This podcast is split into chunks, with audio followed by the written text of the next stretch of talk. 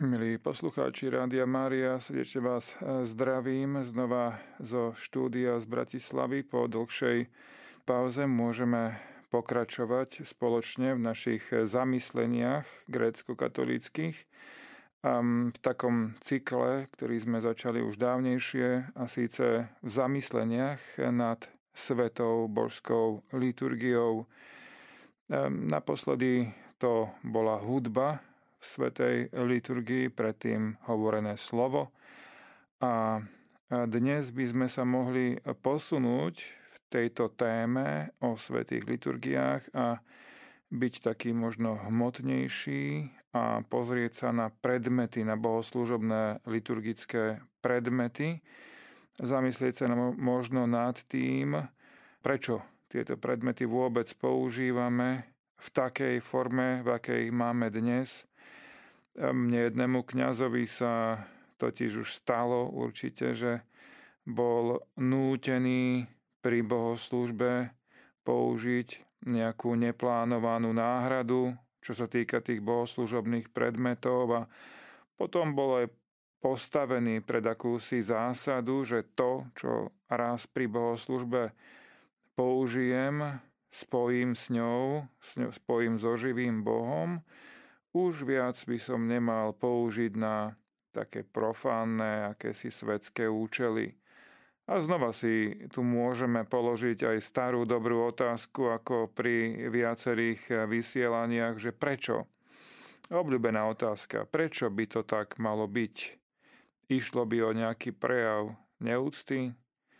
Niekto by sa možno opýtal, že urazil by sa pán Boh, keby som to istou lyžičkou ktorú som výnimočne použil na rozdávanie svetého príjmania, že by som ju znova použil na miešanie čaju alebo zamiešanie kávy. Preto je dobré sa pri týchto otázkach pristaviť a ísť znova trochu hlbšie. Pozrime sa teda dnes na túto špeciálnu oblasť, na bohoslužobné predmety, s touto otázkou, aká teológia sa za nimi skrýva. Je tam vôbec nejaká? Jedenie a pitie robíme na zmiernenie hladu, na uhasenie smedu, pre čisté potešenie, ako znak spoločenstva s niekým a tiež ako stretnutie s Bohom pri slávení Eucharistie. To znamená, jedna a tá istá činnosť sa líši vo viacerých ohľadoch. Na všetky tieto spôsoby stravovania potrebujeme vhodné predmety, vhodné vybavenie, ktoré odrážajú aj mnohostrannosť tej našej činnosti. Nie sú to teda len nástroje, ktoré používame, ale sú to zároveň aj nástroje, ktoré niečo vyjadrujú. Preto môžeme povedať, že predmety, ktoré používame pri bohoslužbách, nie sú iba vonkajšie objekty, bez ktorých by sme sa mohli poľahky zaobísť. Tieto predmety totiž niečo vyjadrujú, niečo hovoria nám aj ľuďom, ktorí nás sledujú. V týchto predmetoch sa vyjadruje skrytá skutočnosť a prítomnosť Boha a umožňuje tak človekovi, aby sa tejto skutočnosti prítomného Boha priblížil aj svojimi zmyslami. Spomíname pritom možno také úvahy, ktoré sme už spomínali viackrát pri úvodných zamysleniach nad svetou liturgiou. Boli to úvahy práve teológa Romana Guardiniho, ktorý pre tohto jasne veľkého teológa 20. storočia každý predmet, každý predmet, ktorý vezmeme do ruky, keby predlžením a výrazom našej osobnosti. Smer a držanie údov sa spája s, požitým, s použitým predmetom. Forma a pohyb danej končatiny sú takto znásobené, sú posilnené.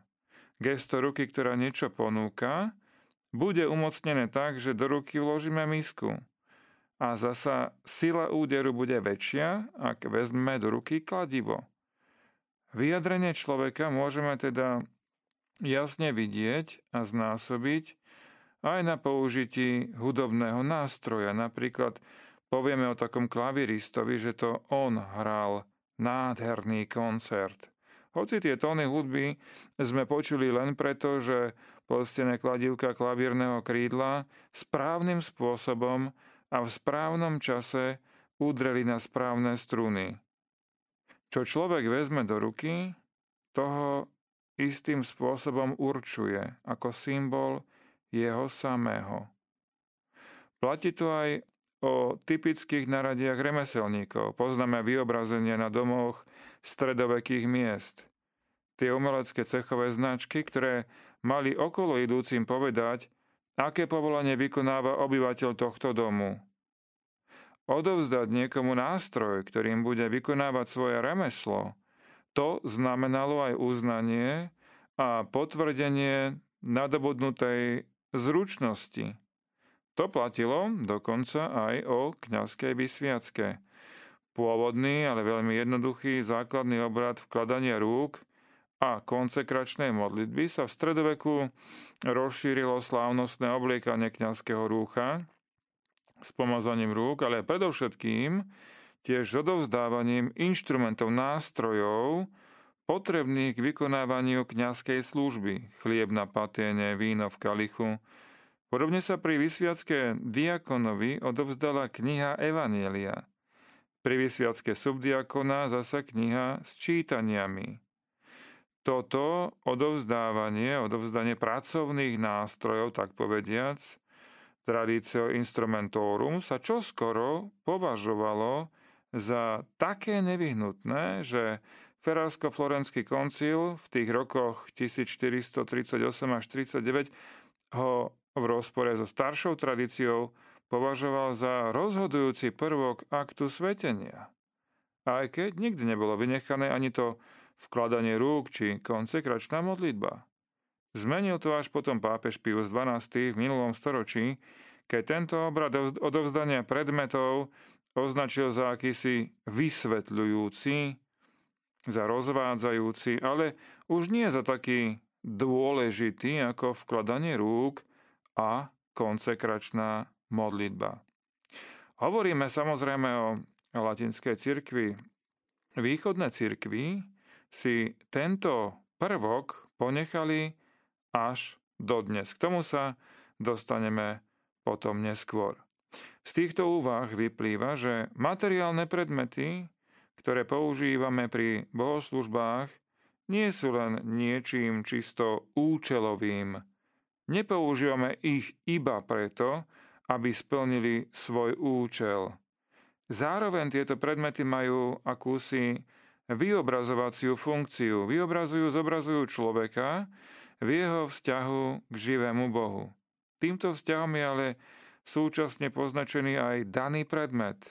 Znamená, aj on je v liturgii preniknutý, alebo ako sme to nedávno spomínali, že je predierkovaný, kde si použil tento výraz, predierkovaný nestvorenou Božou milosťou, teda Bohom samotným.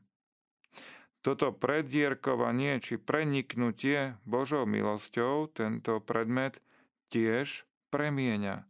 Stavia ho do nového svetla, do svetla konečnej premeny tohto sveta, ktorá sa udeje až na konci vekov. Tento predmet tak dostáva novú kvalitu, ktorá ho odlišuje od ostatných predmetov. Je potrebné zdôrazniť, že tento akýsi eschatologický nádych nesúvisí iba s umeleckou hodnotou predmetu, ale vychádza práve z kontaktu so živým Bohom. Tým, že veci tohto sveta vstupujú do komunikácie s Bohom rovnako dostávajú účasť na premene a odlišujú sa od ostatných predmetov, ktoré patria do oblasti svetla, sveta, snažiaceho vystačiť si bez Boha. Z technicky studeného svetla neónov sa stáva teplé svetlo sviečok, znečistený vzduch je naplnený príjemnou vôňou posvetného kadidla, ktoré sa odlišuje od iných pachov a vôní, z čisto účelovej nádoby na utíšenie telesného smedu je zrazu vzácna čaša či kalich. Čo nám ukazujú tieto materiálne veci, ktoré sú vtiahnuté do liturgického slávenia?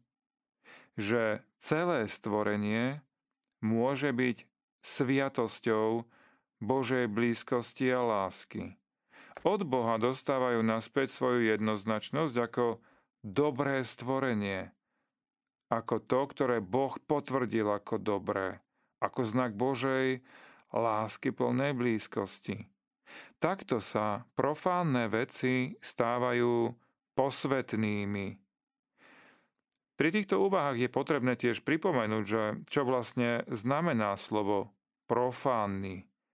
Význam tohto slova je odlišný. Odlišnosť stvorenia a stvoriteľa. Keď niečo nazývame profánnym, nechceme ho tým dať do ostrého protikladu so sakrálnym. To by mohlo vyvolať milný dojem, že niečo profánne nie je dosť dobré pre komunikáciu s Bohom a to nemôžeme tvrdiť. Celé stvorenie, celý svet ako taký je profánny. Toto slovo okrem významu odlišnosti v sebe obsahuje ešte niečo podstatné. Profánny znamená aj trvalo odkázaný na Boha, nasmerovaný na Boha. Lenže, ako do toho celého vstupuje staré známe ale. Ale pretože človek je hriešný a vybral si hriech, profánnosť dostáva inú kvalitu. Hriech totiž znamená tendenciu povedať a hovoriť Bohu nie. Hriech je odmietnutie vzťahu s Bohom. Je to v podstate túžba človeka hľadať zmysel a cieľ svojho života v sebe samom. Toto chce povedať pokúšanie prítomné od prvých stránok Biblie až po stránky môjho života. Budete ako Boh. A kvôli tomuto stavu získava profánnosť sveta svoju novú kvalitu. Dostáva negatívny náboj. Človek v hriechu strháva do rovnakého stavu aj svet okolo seba. Mení sa smer, stvorenie je vytrhnuté zo svojho pôvodného nasmerovania na Boha. Lenže toto vytrhnutie má svoje neblahé, tragické následky, ktoré dnes vidíme v zničenom prostredí okolo nás. Prečo? Lebo v centre nášho myslenia už nestojí Boh ani ďalšie generácie potomkov. Lebo našim centrálnym hriechom je egocentrizmus. Zameranosť na seba. Vidíme tak, že ekológia nie je len etická, ale skôr náboženská oblasť. Úloha človeka nie je teda len chrániť, nezničiť prírodu. Vo svojej podstate je touto našou úlohou re sakralizácia. Teda zaradiť spiatočku a výjsť zo slepej uličky. Lebo tadiaľ cesta naozaj nevedie. Je potrebné znovu začleniť svet do vzťahu s Bohom, čím získame nový pohľad. Tento nový pohľad by sme mohli označiť ako ikonografický. Cez veci tohto sveta vidieť a kontemplovať Božiu prítomnosť a dobrotu. Veď čo má iné na mysli žalmista, keď spieva? Nebesia rozprávajú o sláve Boha a obloha hlása dielo jeho rúk. Je jasné, že úplná resakralizácia je cieľ, ktorý sa dosiahne až na konci vekov. Až potom bude Boh všetko vo všetkom. Až potom budú kuchynské hrnce rovnako posvetné ako chrámové nádoby ak si požičiame obraz zo záveru knihy proroka Zachariáša. Ale kým sa tak stane, dovtedy zostáva rozdiel medzi sakrálnym a profánnym zachovaný.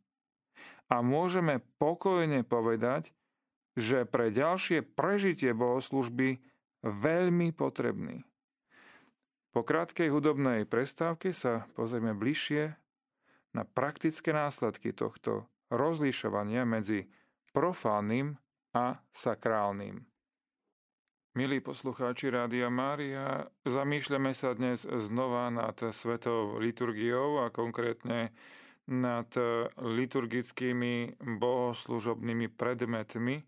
V prvom vstupe sme sa trošku pozreli na dôvody rozlišovania medzi sakrálnym a profánnym svetom, čo to znamená a prečo vlastne rozlišujeme.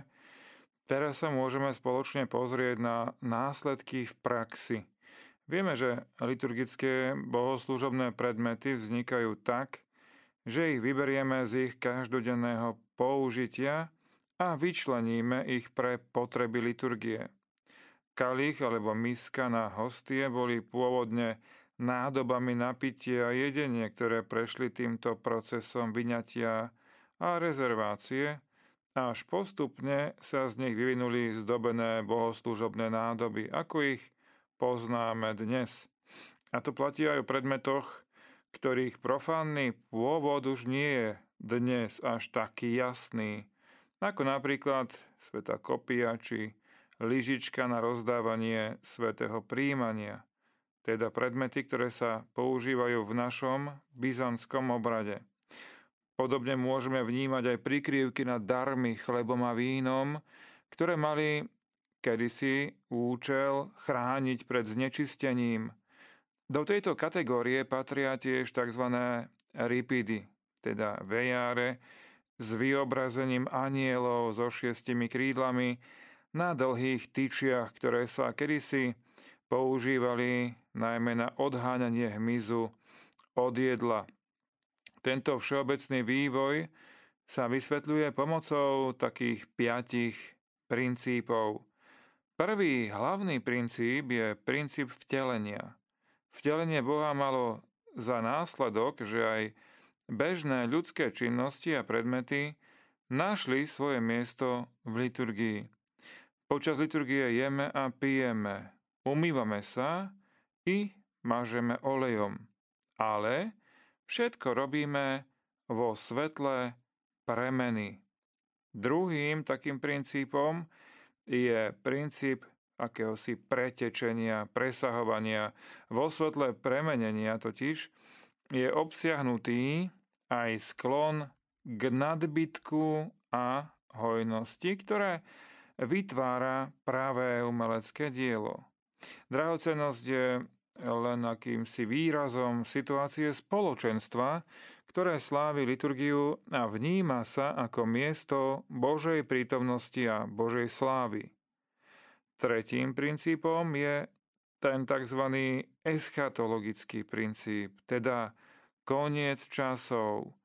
Pri slávení bohoslúžby sa tento prichádzajúci koniec, ktorému sa všetci blížime, stáva súčasnosťou. Veľmi pekne je to vyjadrené v kňazskej modlitbe liturgie svätého Jána Zlatoústeho, kde kňaz v mene celého spoločenstva ďakuje za všetko, čo sa pre nás stalo, kríž, hrob, skriesenie, na nebo vstupenie, e, aj za dokonca druhý slávny Kristov príchod. No tu vidíme, ako sa v liturgii zostupuje až do hlbín času, teda ako do nášho času preniká väčší Boh. A my môžeme ďakovať za všetko, čo sa pre nás stalo, hoci to v našom čase leží ešte len pred nami. Táto udalosť konca ďaleko presahuje našu predstavivosť, ale aj tak sa pokúšame o priblíženie tým, že sa pokúšame o akési vystupňovanie predmetov bežnej spotreby a robíme z nich niečo cenné, niečo hodnotné. Preto je potrebný aj štvrtý princíp a ním je tzv. korektív kríža. Práve tento princíp je potrebný, aby trošku reguloval nemierne výdavky na bohoslúžobné predmety. Totiž strohosť kríža aj to utrpenie či bolesť, ktorá z neho vychádza, by nemala byť zatenená luxusom a leskom bohoslužby. Naopak, aj samotné slávenie liturgie má zviditeľniť a vyzdvihnúť Kristov kríž. Ako piaté, kritérium posledné, niektorí uvádzajú zohľadnenie aktuálneho stavu, aktuálnej doby.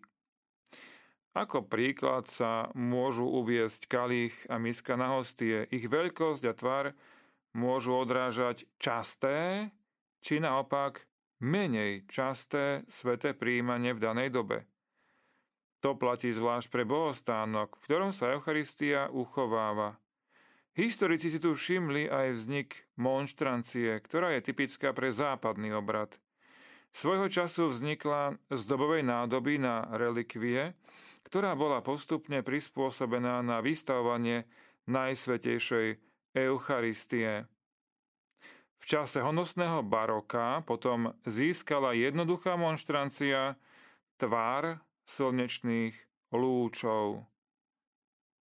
Do tejto kategórie patrí napríklad tiež aj lyžička na rozdávanie svätého príjmania, ktorá sa používa bežne v niektorých východných cirkvách byzantskej tradície.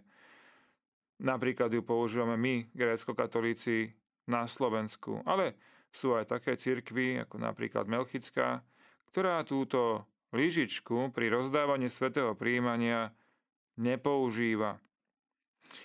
Na týchto príkladoch vidíme, ako môže zmena kultúry i konkrétne potreby danej doby ovplyvniť tvár, účel i používanie bohoslúžobných predmetov.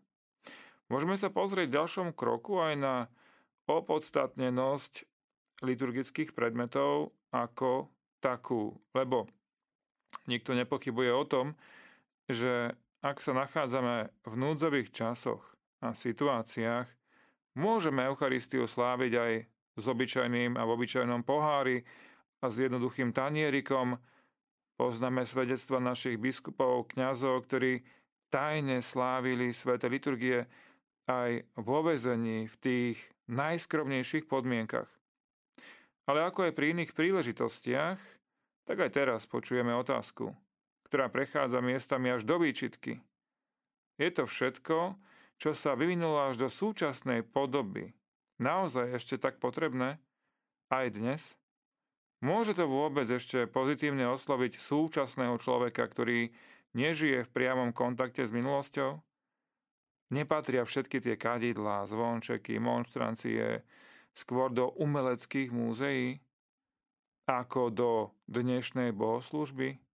A nehovoriac o niektorých predmetoch, ktoré môže racionálny pragmatik zhodnotiť ako príliš hravé, málo vážne, dokonca až nemiestne. No ako vždy sa argumentuje aj tým známym argumentom, že Pána Boha predsa najlepšie oslávime v živých ikonách Ježiša Krista, teda v chudobných a núdznych. Ako je to teda s týmito predmetmi? Proti tomuto argumentu nemôžeme namietať takmer nič.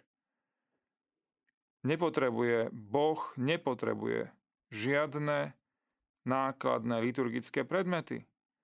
Veď si len pripomeňme otázky posledného súdu ktoré nám pán Ježiš prezradil vopred. Nebude tam otázka o tom, či sme používali správne a dôstojné liturgické predmety, ale či sme sa venovali chudobným, núdznym, väzňom. To ale nevylučuje spôsob, ktorým kresťania vyjadrujú svoju vieru v účasť na plnosti Božieho života. Bez toho, aby zanedbávali starostlivosť o chudobných, vyzdobili svoje chrámy a skrášlili bohoslužobné predmety. Lebo práve tak chcú vyjadriť spomínanú nádej i radosť z plnosti života, ktorý sa často odlišuje od skúsenosti nášho každodenného, bežného života. Tieto argumenty nájdeme už u svätého Jana Zlatoustého, Cyrila Jeruzalemského i svätého Ambróza, milanského biskupa. Môžeme teda zhrnúť, že Liturgické nádoby a predmety sú posvedcované svojim obsahom, neustále pripomínajú Eucharistiu a tým tajomnú prítomnosť udalostí našej záchrany, tajomnú prítomnosť samotného Boha. Aj preto im bol v priebehu dejín pridaný hĺbší význam, hoci z počiatku splňali najmä praktickú funkciu. Týmto spôsobom sa nôž na chlieb zmenil na kopiu, teda ktorou stotník prebodol Ježišov bok a vyšla z neho krv a voda. Presne túto scénu sprítomňuje kňaz prípravnej časti Sv. liturgie proskomídii. Týmto sa vlastne predmety a nádoby stávajú akýmisi rekvizitami. Pomáhajú sprítomniť drámu našej spásy v posvetných znakoch. Preto hovoríme o ikonografickom charaktere liturgických nádob a predmetov. A toto platí v prvom rade o týchto predmetoch. Preto sa v poslednom vstupe spoločne pozrieme práve na ikony, keďže sme tejto téme už venovali niekoľko vysielaní. Dnes sa len pokúsime o akýsi sumár, súhrn vo svetle aj včerajšieho sviatku, to ale až po krátkej hudobnej pauze. Milí poslucháči, v dnešnom zamyslení grécko-katolíkov sa venujeme liturgii a bohoslužobným predmetom. V prvých dvoch vstupoch sme uvažovali o bohoslužobných predmetoch vo všeobecnosti. Pýtali sme sa, či sú vôbec opodstatnené, potrebné, či nepotrebujú aj nejaký modernejší update. A dospeli sme k záveru, že tieto bohoslužobné predmety majú tak praktickú, ako aj ikonografickú funkciu, teda poukazujú na hĺbšiu realitu. Pomáhajú sprítomniť udalosti spásy. Preto sa teraz v poslednom, treťom stupe spoločne pozrieme na jednu skupinu týchto liturgických predmetov par excellence a síce ikony. Impulzom je aj včerajší sviatok, keď sme my, grécko-katolíci, slávili nedeľu svätých Otcov 7. všeobecného snemu. Aký to bol snem a o čo na ňom išlo? Bol to posledný snem v rade, ktorý potvrdili, prijali cirkvi východu i západu. E, v prvom rade na ňom išlo o dôležité víťazstvo Vieme, že toto víťazstvo bolo vybojované v roku 787 v Nicei, teda bol to ten druhý nicejský snem, zatiaľ čo predošlé snemy prvých storočí sa týkali otázok ohľadom osoby pána Ježiša, Svetého Ducha, Bohorodičky a tento raz išlo doslova o všetko naraz, o ikonu.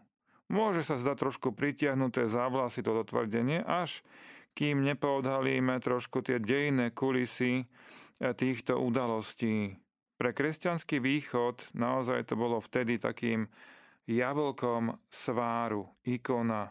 Lebo potom, ako Trulanský snem koncom roku 692 stanovil, že ikona práve má vyjadrovať to pravé učenie církvy, tak sa začal neľútostný útok práve na ňu povstala jedna z tých dovtedy najväčších herés, ktorá cielila na samotné základy kresťanstva, na ikonoborectvo, ikonoklazmus. Čo túto herezu spôsobilo, tak dôvodov bolo viac, už sme o nich hovorili. Pripomeňme len ten taký zmetočný prístup niektorých vtedajších kresťanov k ikonám, ktorí horlivo zdobili chrámy tými ikonami mysliaci, že to postačuje pre spásu duše. Samotné uctievanie ikon taktiež nadobudlo také podivné, čudesné formy. Dobové svedectvá hovoria napríklad o byzantskej aristokracii, ktorá s obľubou sa honosila odevmi, ozdobenými práve ikonami svetých. Neprimeranosť uctievania sa objavila v cirkevnom živote aj takými absurditami, že niektorí veriaci si vyberali za svojich krstných rodičov alebo poručníkov pri mnížských sľuboch práve ikony.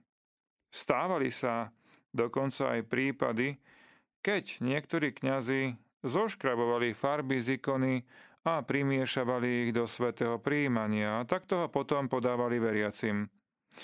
Iní kňazi slávili sveté liturgie na ikonách, čím prakticky chceli nahradiť, nahradili oltár.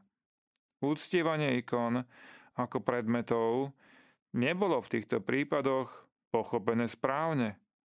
Pozornosť veriacich sa sústredila na samotný predmet a nie na osobu, vyobrazenú na ikone, čo prirodzene presahovalo a prechádzalo do oblasti mágie. A vidiac tieto excesy, samozrejme niektorí kresťania dospeli či k čiastočnému alebo aj úplnému odmietnutiu ikon. Ak chceme ten pohľad trošku uceliť, tak eh, nemôžeme obísť ani vtedajšiu politiku.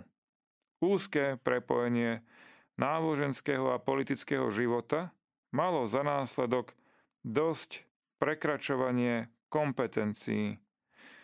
Dobové politické špičky sa snažili o jednotu ríše, ktorú si však nevedeli predstaviť bez náboženskej jednoty, či aspoň zblíženia medzi kresťanstvom a šíriacim sa islamom. No a v úsilí o jednotu niektorí vnímali cisári ako jednu z hlavných prekážok práve ikonu keďže islám vyobrazenie Boha i proroka prísne zakazuje. Jedným z takýchto panovníkov bol práve Lev Izaurský, ktorý vládol neskôr ako Lev III a bol známy svojim silným odporom e, voči ikonám. Niekdejší úspešný generál začal veľké ťaženie proti ikone v roku 730, keď vydal edikt a nariadil, aby sa tieto ikony z chrámov odstránili a nielen z chrámov, ale aj z verejných priestorov. Samozrejme prešlo k rôznym násilnostiam, potičkám, ktoré vyvrcholili aj obeťami na životoch. No, ikonoborectvo vieme, že nebolo len nejakým jednoliatým smerom, ale malo svoje odtiene. Tvorili ho fanatici, radikáli, ktorí odmietali v princípe všetky vyobrazenia či pána Ježiša Bohorodičky svetých. Na druhej strane tam boli aj umiernení liberáli, ktorí pripúšťali vyobrazovanie svetých a niektoré skupiny zasa rozlišovali, že tak zobrazme Ježiša Krista, ale iba do okamihu jeho fyzickej smrti. Potom už po vzkriesení sa nemôže vyobrazovať. Na druhej strane boli argumenty zástancov uctievania ikon. Podľa nich spočíva uctievanie ikon v samotnom znova princípe vtelenia Božieho Syna Ježiša Krista. Cirkevní otcovia z toho vyvodili zaujímavý záver, že ak je existencia ikony založená na vtelení druhej osoby, trojice, potom to platí aj naopak a síce, že ikona potvrdzuje a dokazuje reálnosť vtelenia Božieho Syna. Preto bolo odmietanie ikony vo svojej podstate vlastne odmietaním celého diela našej spásy. A to je ten bod.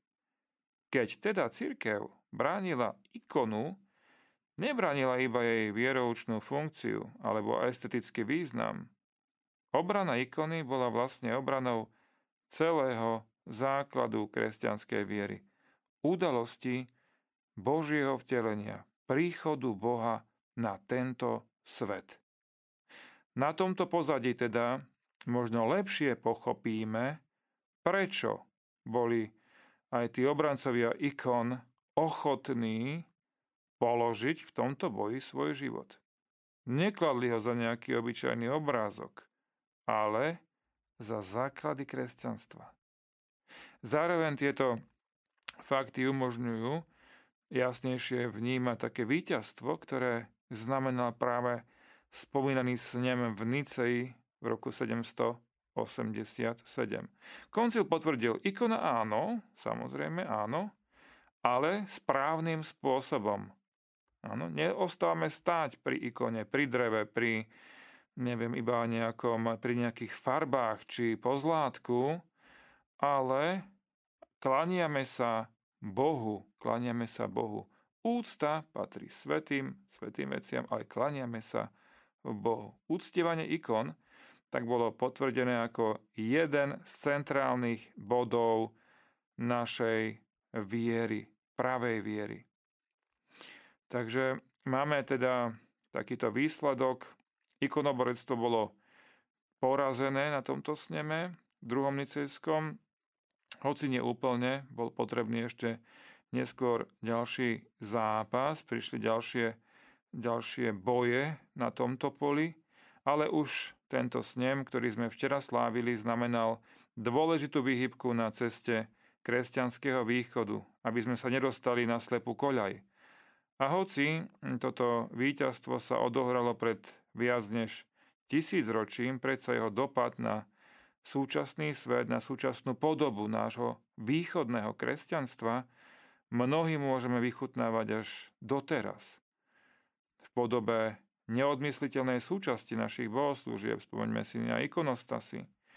A čo je dôležité, hlavne, že máme ten správny spôsob toho vychutnávania. Že si vychutnávame správne prísady a síce, že nezostávame stať len pri predmetoch, nerobíme mágiu, neostávame stať pri farbách, ale ideme ďalej, kráčame k Bohu. Neúctívame si materiál, zlato, ale svetých a klaniame sa a oslavujeme Pána Boha. A o tom sú nielen ikony, nielen bohoslužobné predmety, ale aj liturgia samotná. Hoci je vrcholom ako liturgia Eucharistie, predsa nie je cieľom. Ten dosiahneme až vo väčšnom dokonalom spoločenstve s Bohom. Všetkým poslucháčom Rádia Mária do ďalších dní teda prajem, aby sme nezabúdali na toto živé spoločenstvo s Bohom uprostred nás, ktoré sa nám ponúka už počas tohto života. Dnešným zamyslením vás sprevádzal a požehnaný večer vám želá grécko-katolický kňaz Rastislav Čižik. Teraz bude v rádiu Mária nasledovať štvrť hodinka výberu duchovných piesní, pri ktorom vám prajem naozaj príjemné počúvanie. Slava Isusu Christu.